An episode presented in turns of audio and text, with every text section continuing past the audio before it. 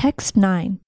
Interesting thesis, but don't use the word platform in the title. No one knows what it means.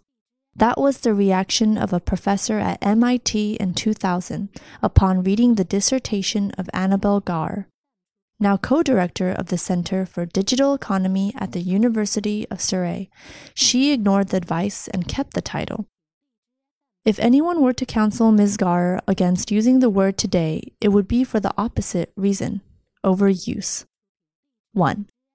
Yet the professor's problem remains relevant. Confusion still reigns over what exactly platforms are, and this, combined with the hype, hides the fact that they are not for everyone. Broadly defined, platforms are a type of marketplace where people and businesses trade under a set of rules set by the owner or operator. Recently, digitization and the internet have given rise to a new type that is both marketplace and shared base. two. These modern platforms have three things in common. They are multi-sided, meaning they have more than one group of customers. They exhibit strong network effects. A growing group of one sort of customer attracts more of the other, which again draws in more of the first, and so on.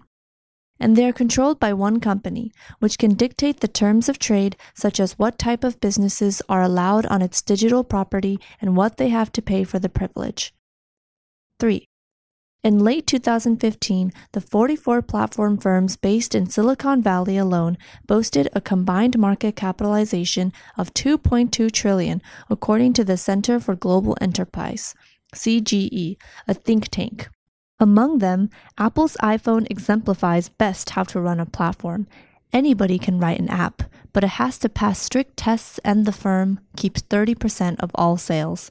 As everything from toothbrushes to tractors grows more connected, the phenomenon is spreading to other industries. four.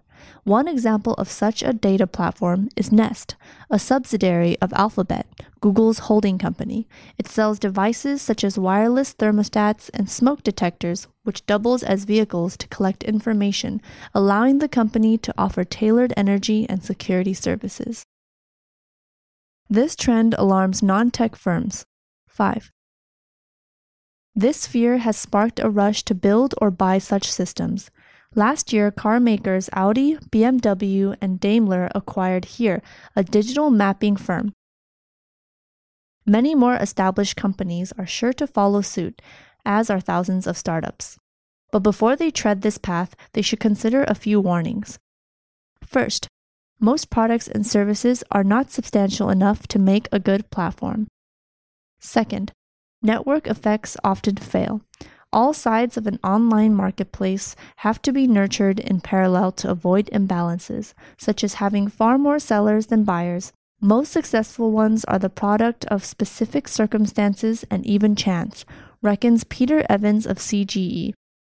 Third, it is not always easy to make money from platforms. Misjudge how much to charge each group of customers, and the flywheel can come to a juddering halt. A. The latest iterations gather mounds of data, analyze them, and serve up the results, thus enabling all kinds of digital offerings, from predicting failures to giving advice. B. Operating systems are an example, such as Windows for personal computers and Android for smartphones. These programs provide basic services that applications developed by others need to run. Another version is e-commerce sites, including Amazon and eBay, which connect sellers and buyers. C. They fear that if the likes of Apple and Google come to control such data platforms, these new intermediaries will seize a big chunk of their profits.